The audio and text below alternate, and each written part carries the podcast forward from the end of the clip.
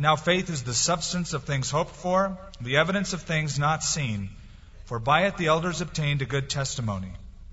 By faith we understand that the worlds were framed by the word of God, so that the things which are seen were not made of things which are visible. Father, I pray that you'd open up our understanding to this whole realm of a life of trust in God. That's the basis of our life as Christians. But I pray, Lord, that we would learn daily more and more to trust you for everything, temporally as well as eternally. In Jesus' name, amen. I've never met a person without faith. Every person I've ever met, Christian or non Christian, has some element of faith. You have to have faith to live. To get into your car in the morning, you need faith. You believe that when you put the key in and turn it to the right, it's going to go boom and roll down the street. It takes faith to go to a restaurant. And some restaurants require more faith than others, depending on what kind of a restaurant they are. But you trust that the food that you're eating is going to be palatable and will cause you to have energy and grow and so forth. In fact, I've told you before, but when my son was much younger, Nathan would go to the dinner table and say, Lord, thank you for this food, and please help it not to be poisoned in Jesus' name. Of course, my wife kind of looked at him, poison? But it takes faith. Takes faith to go to the bank, cash a check. And probably in the next few years, you will need more faith to do that. Because that little piece of paper, which has intrinsically no value at all, you trust the name of the person who wrote you the check or the company behind the check that you're going to get money from it, that it's worth something. There are many things you do not understand, yet you live by faith. Some of you don't understand electricity. I fully don't understand it, but I trust that when I flip the switch, the light's going to come on. But biblical faith, trusting in God, is ridiculed by many, many people. In fact, one person said faith can be defined briefly as an illogical belief in the occurrence of the improbable. In other words, you're dumb if you believe in God. It's a pipe dream. It's improbable and it's illogical to believe in any essence or force or personal God. It was Soren Kierkegaard who said, believing or living by faith is like taking a leap into darkness. Biblical faith is not a leap in the dark, nor is it presumption, nor is it simply optimism or determination. The idea in the New Testament is a full heart acceptance based upon something. A full heart acceptance based upon something, and it's more than just an intellectual, I believe God exists. For many people say they believe that. The devil believes that, but he trembles, but he never really accepted the Lord. It's a full heart acceptance that translates into following the person of Jesus Christ. In fact, you might say that faith is betting your life on Jesus Christ. It's betting your temporal life that He's going to take care of you and see you from wherever you're at now till death, and you bet your eternal life on Jesus Christ. You're betting your life upon Him. That's faith. We trust the Lord because there are times that we're in situations we do not understand. Yet we trust Him because we know Him. When my son was an infant and a toddler, I used to throw him up in the air. people would say, Oh, don't do that. You could drop him. They'd get all worried. He was never worried. He was laughing. He enjoyed it. He liked me spinning him around 10 feet off the ground. Even, even though he was in weird situations looking at the cement backwards, he trusted me. And I never dropped him. And we're in difficult situations, as we've seen last week. It's an endurance race sometimes, but because we know Him, we trust Him. There was a skeptical physician who was treating a Christian patient. Doctor said, You know, I, I don't quite get it. I don't understand faith. I believe in God. I suppose I believe in Jesus Christ. I don't acknowledge that I have big doubts regarding Jesus Christ, but I don't think I'm saved. What's really the matter with me? What's the difference between you and I? The patient said, Doc, Two, three weeks ago, I believed that if I got sick, you'd help me. But two days ago, I let you cut me open. I put myself under your knife. I don't quite understand medical science or all that you did, but I trusted you enough to let you operate on me. And he said, You know, you're also giving me this medicine that is this yellow goop. I don't know what it does, but I trust that you do. I'm entrusting my life into your hands. That's faith, he said. It's not just, I think God can do, but my life is underneath his care I trust that he will do. If he doesn't do it, I'm sunk. Now that patient's faith did not save him. It was the medicine and the remedy that saved him. But faith took hold of the remedy and believed in that position. Now, the biblical kind of faith, as described in this chapter, is more than just the faith of going to the bank with a paycheck or driving your car or going to a restaurant. It's more than natural faith.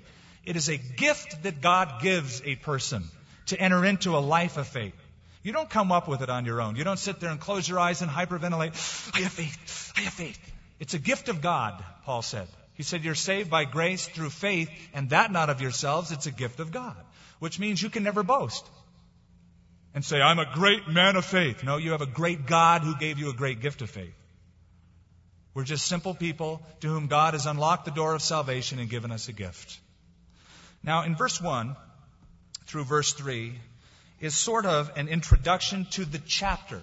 He describes the essence of faith in verse 1, the effect of faith in verse 2, and an example of faith in verse 3. And he does that all before he gets into the individual applications in the lives of the people of chapter 11. As we begin, we've just read the first three verses. Let me read them to you again in the Living Bible. Though the Living Bible is not an accurate translation, it puts it in layman's terms and it helps describe what's going on. Uh, it says, What is faith? It is the confident assurance that something we want is going to happen. It is the certainty that what we hope for is waiting for us, even though we cannot see it up ahead. Men of God in days of old were famous for their faith. That's verse 2. Verse 3 says, By faith, that is by believing God, we know that the world and the stars, in fact, all things that were made, were made at God's command, and they were all made from things that can't be seen. The whole idea is that you grasp a hold of something even though you can't actually see it yet. You might say that faith is putting all of your eggs in God's basket and counting your blessings before they hatch. You can't see what's up ahead, but you know the one in whom you've placed your trust. That's good enough for you you trust Him. You have faith in Him. Please do not misunderstand that. And I think it's good to just mention something as we are kind of starting out this series of messages on faith and men of faith. There is a movement called the faith movement, which has that's a good name. Anytime you move in faith, that's a good movement. But the faith movement is comprised of people who teach positive confession faith. And they teach that faith is a force that you can use at whim. It's a powerful force, whether you're a believer or a non believer. And your words are the containers that release that force. So when you want something done, you confess it. And of course, if you're a Christian, you want to tack on in Jesus' name. And so you confess things. If you're sick, you say, I confess healing. And of course, if you're really a man or a woman of faith, you got to say it with the right prayer voice. You just don't say in Jesus' name, it's in Jesus' name. And all of a sudden that's going to work. And make God go, oh, I'll do it then. That's not faith in God, that's faith in faith. And that's different from faith. Faith, to be faith in God, is I trust God based upon His promises, not upon my whims. I don't run around with this power just going boom, boom, boom, like this shotgun of faith shooting things that I want done. No way. God will not be manipulated. It's faith in His already given promises in His Word, even though you can't see it up ahead. Now, there's two parallel phrases in the first verse. Uh, you could split it up. One, the substance of things hoped for. Two, the evidence of things not seen. That is the essence of faith. It's not a full theological description. It sort of boils it down to the essence. First of all, the substance of things hoped for. You might translate it the firm, solid, confident assurance or foundation. It comes from two Greek words, to stand and under. The idea is that you've got a firm foundation underneath you, a firm footing, and it's a solid, confident assurance. It's not, I hope so. It's more than that. Faith is not this nostalgic feeling that someday things may get better than they are. I'm in a real bad situation now and I just hope things get better. That's not faith. Faith is not a country western song, all right? You know, somebody once said, What do you get when you play country western song backwards? You get your wife back, your children back, and everything else back. It's funny, but a lot of the themes of the songs is I lost my wife, my dog bit me, got run over by a tractor, but I hope things get better after this. That's not faith. Faith is a solid, bold, confident assurance. That's what the word substance means. William Barclay put it this way.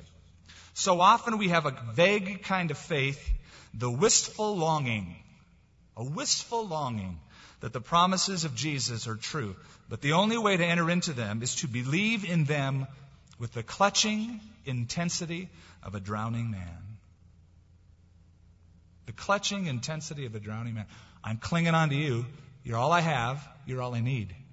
What do you do with the promises of God? Every Bible student should be asked that. Well, I underline them. Ah, that's great. Somebody say, well, I go few steps further. I memorize them. In fact, here's my memory verses for the week. Hey, that's fine to underline them and to memorize them. But do you use them and you read it and go, that is true. It's the Word of God. I will hang my hat. I will bet my life on that. The clutching intensity of a drowning man. Some of you got income tax checks back this last year. And I know it was a surprise that the government actually gave you money what did you do when you got that check? Probably you got really excited. I've got, I got that much money back. Oh, there's bills I have to pay. Oh, I'm so excited.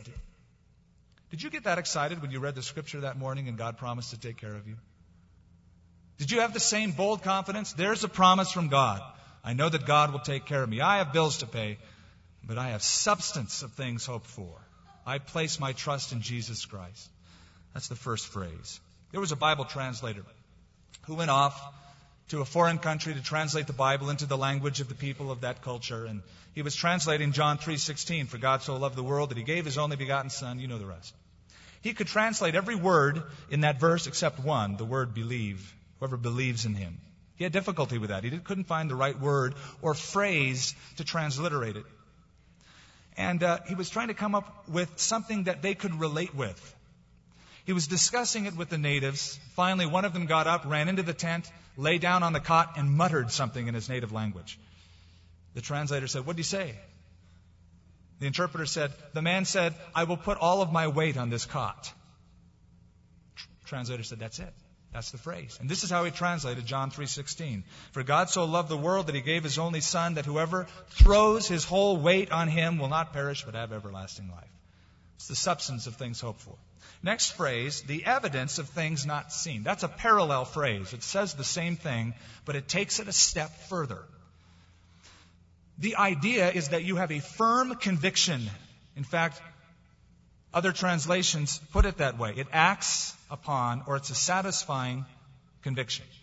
A man of faith not only has a solid assurance of the future, but he acts upon it. He lives according to what he says he believes. Look ahead at verse 5.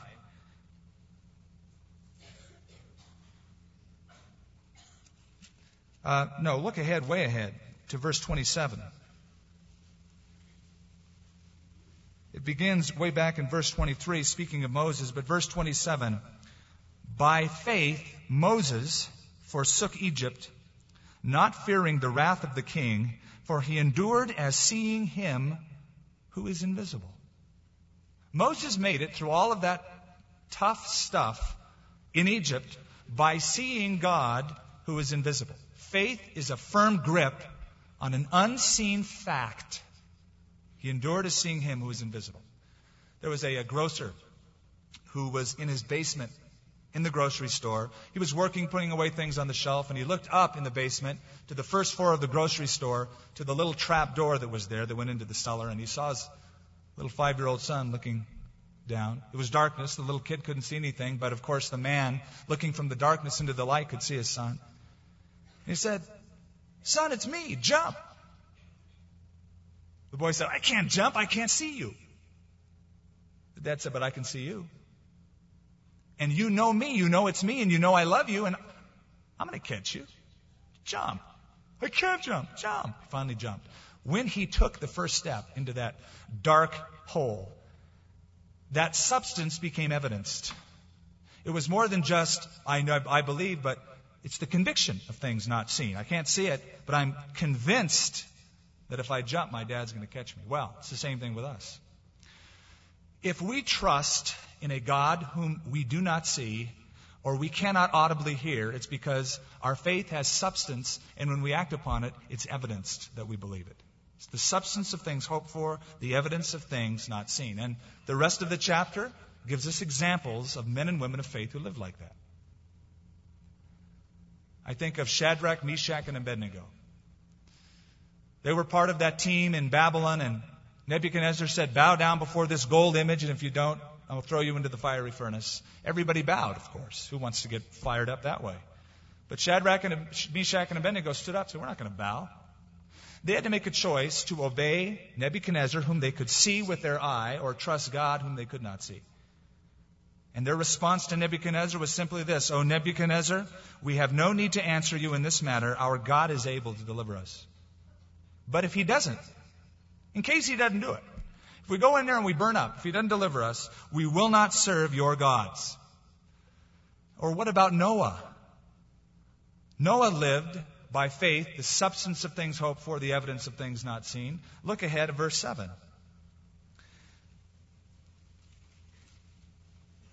By faith, keep in mind the definition.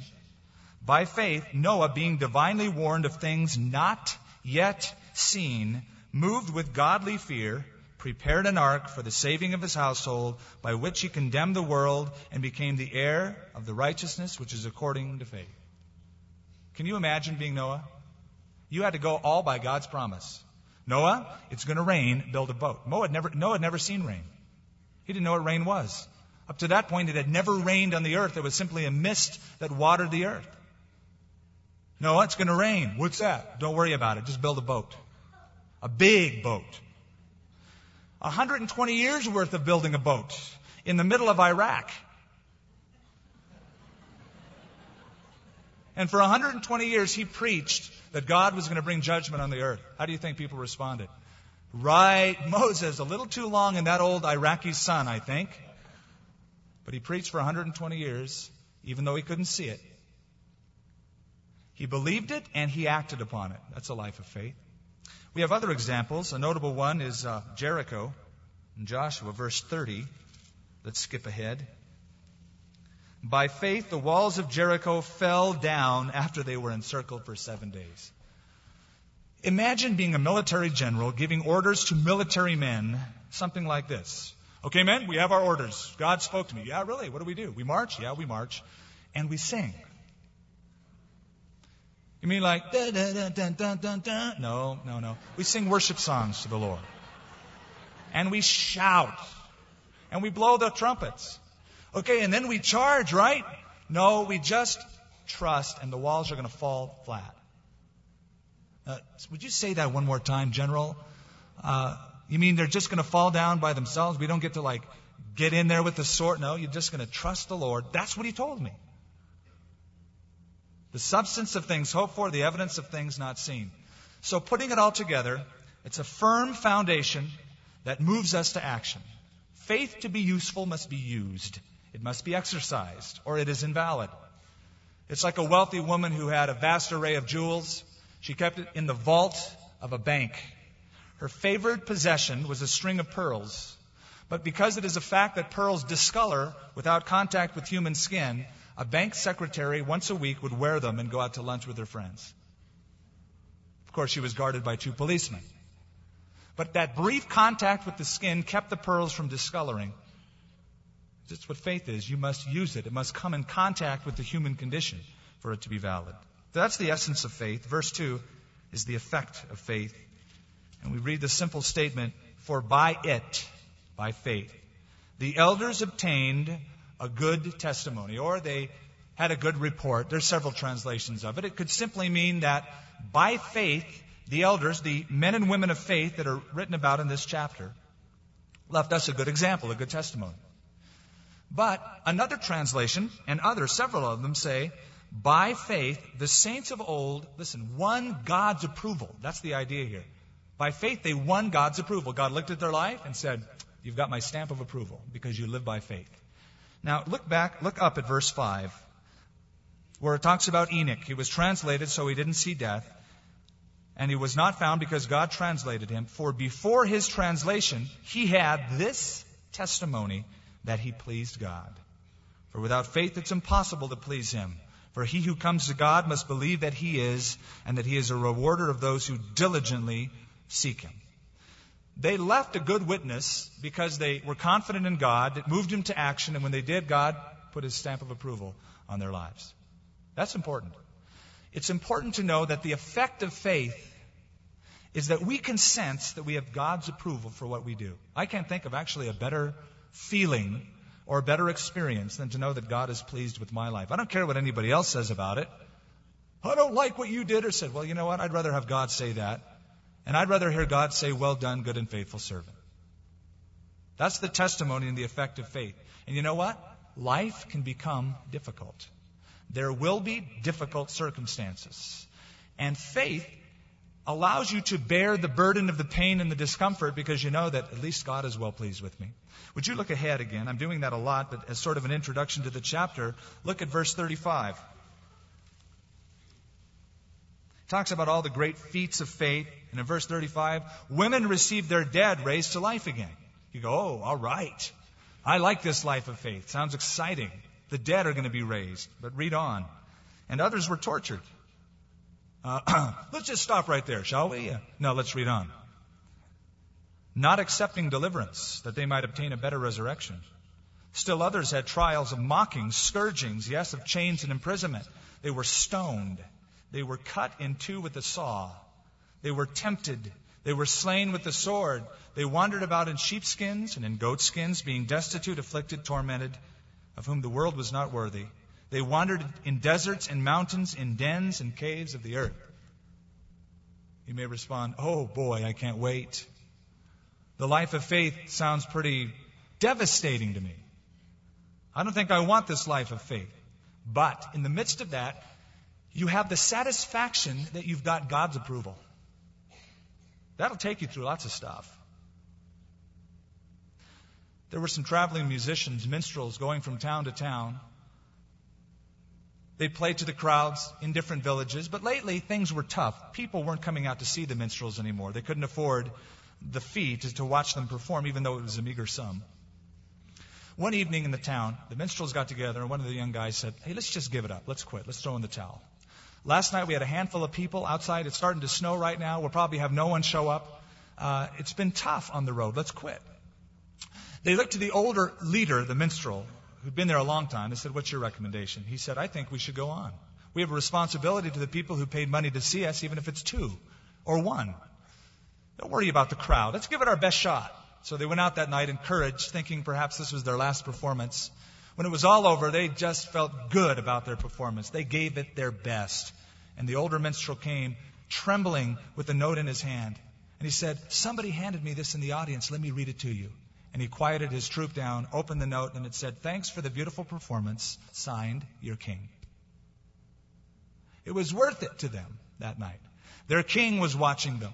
That small handful of people, they were ready to quit, but they gained the approval of their king. Well, no matter what you would be into, whatever God would send you to do, though there might not be many people who come to your little group or kinship or whatever, God's watching. And through faith and men of old, these heroes of faith gained God's approval. That's why Paul the Apostle told the Corinthians, we make it our aim in life, whether present or absent, to be well pleasing to the Lord. The life of faith has its rewards. Partially you are rewarded here, mostly you are rewarded later. There is a payoff now, and that is the knowledge that I'm pleasing God. I'm satisfied. I have peace. I have meaning. I have direction. But you've also got to know that that's a small amount of the total payoff. Most of your rewards do not come now, they will come later. Hold out for them.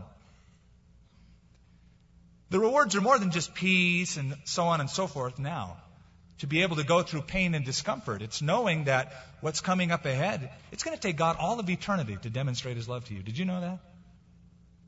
Paul the Apostle wrote to the Romans, I consider the sufferings of this present time are not worthy to be compared with the glory that shall be revealed in us. The life of faith is an adventure.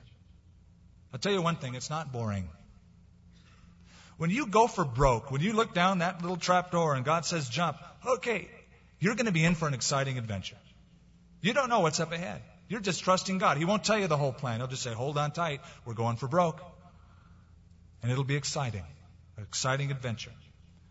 I think if you ask the average person what they want out of life, they would give you one answer. I want to be happy. Most people I ask say that. I want to be happy. Whatever it takes, I want to be happy. I believe them. I believe that people want to be happy. But I also believe that most of them look for it in the wrong place. They go down roads except the road of faith and trust in God. They choose every other form and they end up going through one senseless absurdity to another, not fulfilling them because they've never tapped into that life of faith. A famous psychologist wrote, one third of all of my cases are suffering from no clinically definable neurosis, but from the senselessness and the emptiness of their lives. This, he said, can be described as the general neurosis of our time. I was reading not too long ago of a young man who decided to go to Hollywood to seek fame and fortune. He said he had three dreams that he wanted fulfilled in his life. Number one, he wanted his name up in lights. He wanted to see his name flashing on those billboards. Number two, he wanted to own and drive a Rolls Royce. Number three, he wanted to marry a beauty contest winner. And he achieved all of those goals before he was 30 years old. By the time he was 30, he said he was totally depressed. He had no goals left to fulfill. They were empty to him. They were senseless to him. Like Alexander the Great, probably the greatest warrior of history. He swept through Macedonia, went into Assyria, went through Babylon, conquered all of the known world. He was 31 years old, and he sat as a drunk man in Babylon, weeping because there were no more kingdoms to conquer. He was an aggressive type A personality. I can't believe it. There's no more people I can conquer. Nothing left to live for. And he died when he just barely turned 32 years of age, depressed in a drunken stupor in Babylon. Nothing left to live for. Life lacks meaning and substance when you seek other things other than the reason you were created a relationship with God. You just hop from one experience to another, but there's no fulfillment. Faith, the substance of things hoped for, the evidence of things not seen, there's a payoff. You get God's stamp of approval. You get the peace and the satisfaction that you're pleasing Him. It's an adventure and you get what's coming up ahead in glory. Verse 3 now. We go now to the example of faith, and you'll see why he chose this example in a minute. By faith, verse 3, we understand that the worlds were framed by the Word of God, speaking of creation, so that the things which are seen, things which are visible around us, were not made of things which are visible. In other words, the visible world was composed of things that we cannot see with the naked eye. Now, the reason the author goes to this example is because he's speaking to young Jewish Christians who already believed in Jesus Christ but were tempted to move back into Judaism and perform the works of the law rather than exercise a life of faith. So he says, let me tell you about the life of faith. You already believe certain things. You already live by faith. As young Jewish Christians, you believe the first tenet of the scripture, that God created the heavens and the earth.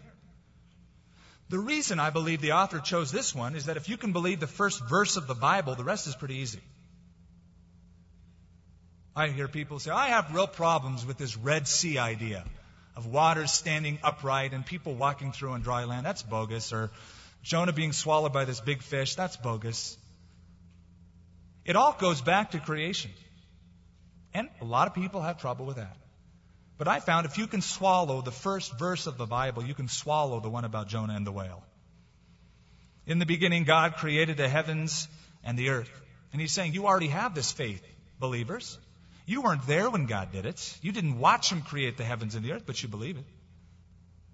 You already live by a certain kind of faith. Notice the word though. It doesn't say God created the world, but we understand that the worlds were framed. It's plural. It's the physical universe and all of its administrations and all of its operation. Everything, God just spoke it into existence. He didn't have to work on it in a laboratory and say, oh, I can't figure this one out. E equals mc squared. Okay, that's a good one. Let me, he just spoke it. He just said, light be. Light was. He didn't struggle with it. This statement is exactly what unbelievers often have most difficulty with. They go, okay, listen, wait a minute. I'll be a Christian, but don't ask me to believe that naive story about God creating Adam and Eve, putting them in a garden, and so on and so forth. That was a myth. That was an allegory. We're sophisticated now. This is the 20th century, almost the 21st century. We've evolved from slime, and we've evolved from different forms of creation or uh, of uh, other formations in the past. You've got to know something. That is the general consensus among many people today. You know that. But it's not the only theory. Did you know that scientists in the scientific community are disagreeing as to the origin of man? There are several theories, and there's been popular theories in the past the nebula theory, the steady state theory, the Big Bang theory. And as to the origins of the universe, even non believing scientists, non Christian scientists, do not believe, some of them, in evolution. One of them, Professor T.L. Moore, University of Cincinnati, said, to talk about the evolution from sea slime to amoeba and from amoeba to a self conscious man means nothing. It is simply the easy solution of a thoughtless brain. I insist that at least evolution be taught as a theory, which it used to be taught as. Now they say, no, it's not a theory, we know it's a fact. But Folks, the very heart of scientific method is the reproducibility of any experiment. That's what constitutes scientific reality. That is, you conduct an experiment with certain characteristics and you observe that experiment. You conduct the same experiment at another time, perhaps the next day, with all of the factors being the same, make the same observations. You reproduce that with all the same factors and you come up with scientific description of that process. That's why evolution is a theory. You cannot reproduce the origin of the heavens and the earth. There were not humans who recorded it. No one was there thinking, oh, yeah, observe that one, I'll write that down. Adam and Eve were created by God after God created the heavens and the earth. Since nobody was there, and since you cannot repeat the origins of this heaven and this earth to observe that experiment, it can only be a theory, whatever you espouse. By faith, we believe that God framed the world, the physical universe, all of its origins, all of its administrations and operations. So that the things which we see were made from things that were invisible. Now,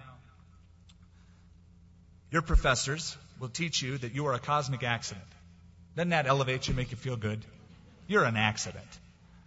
Fortuitous occurrences of accidental circumstance. We don't know why, but here you are. But we figure it this way whenever you have a thing, there must be a preceding thought. Wherever there is a thought, there must have been a thinker to produce that thought. For instance, this auditorium didn't ooze up out of the ground. There's a design behind it. I have often wondered at the designers who did design it, but nonetheless, we have blueprints in the office. This thing was designed. Or this little clock that I have here to tell me when to quit.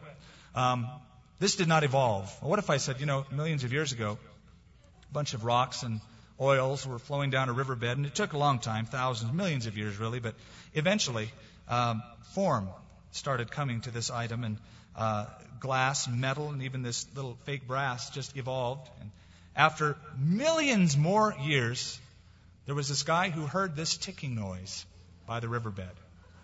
And ever since that time, it takes a licking and goes on ticking.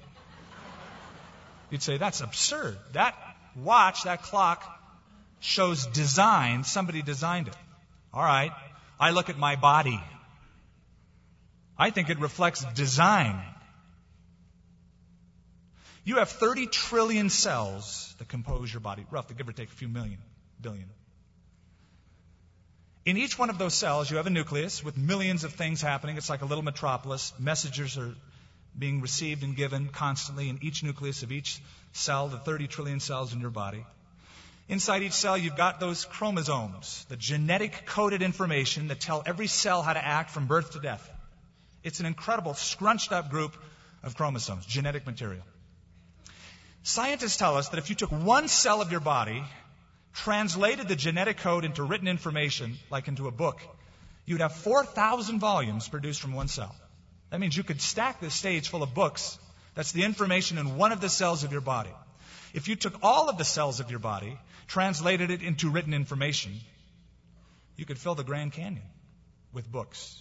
Grand Canyon's 200 miles long, between 3 and 20 miles wide, and a mile or so deep.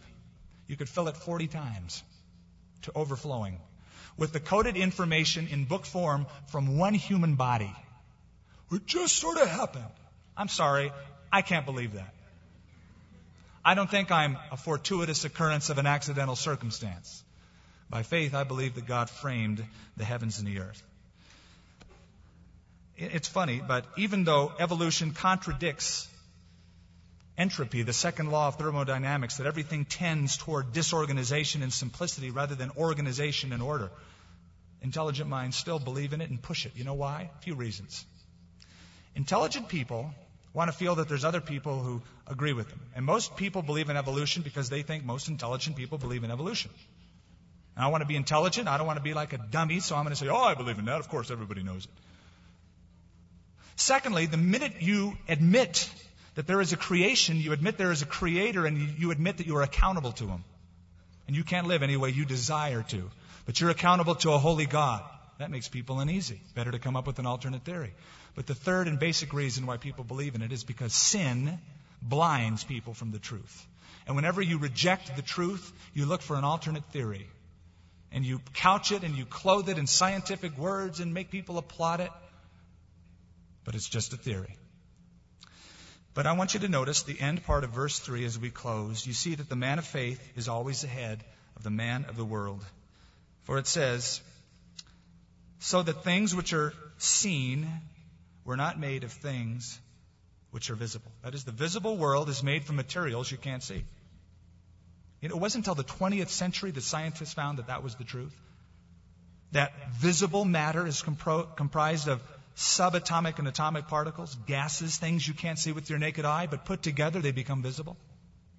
This was written in the first century when the best scientific minds said there were only four things that comprise matter fire, soil, water, and air. But by faith, we believe that. Let's sum it up. The essence of faith a solid confidence that moves us into action. That's the essence of faith. We're moved by conviction that God is reliable. Then, the effect of faith, God puts a stamp of approval in our lives.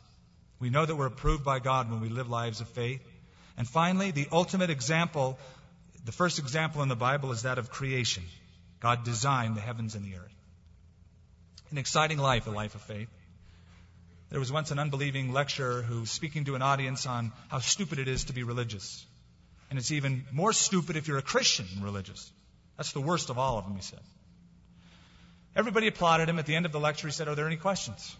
Well, there was a town drunk in the back of the auditorium who had become a Christian, and he walked forward with an orange, peeling it, eating it as he went. Stood up in the front of the auditorium and just kept eating his orange. Finally, the lecturer said, Do you have a question? He said, Yeah, I have a question after he swallowed the last segment of orange. Was the orange I just ate sweet or sour? The lecturer said, You idiot. How would I know? I didn't eat it. And that converted town drunk looked up at the lecturer and he said, And how can you know anything about Christ if you haven't tried him? So many people are experts on religious faith and they're so naive. Have you tried Jesus Christ? Have you jumped through that hole and said, God, catch me? You got everything to gain. Try it. There's a lot of people, as you can see here, who have tried it and they live a life of faith with God's approval on it. Why don't you try it? Heavenly Father, we thank you that you have given us as a gift that ability to have confidence in you, a firm foundation that prompts us into action. And that as we live that way, we bear your stamp of approval. Lord, we thank you for your creation. We thank you, Lord, that as we look at your word and with that clutching intensity of a drowning man, we say it's reliable because I know my God and he said it. And there's enough evidence that I see in the scripture. And there's enough evidence in the changes of my own life that would cause me to live a life of faith. In Jesus' name, amen.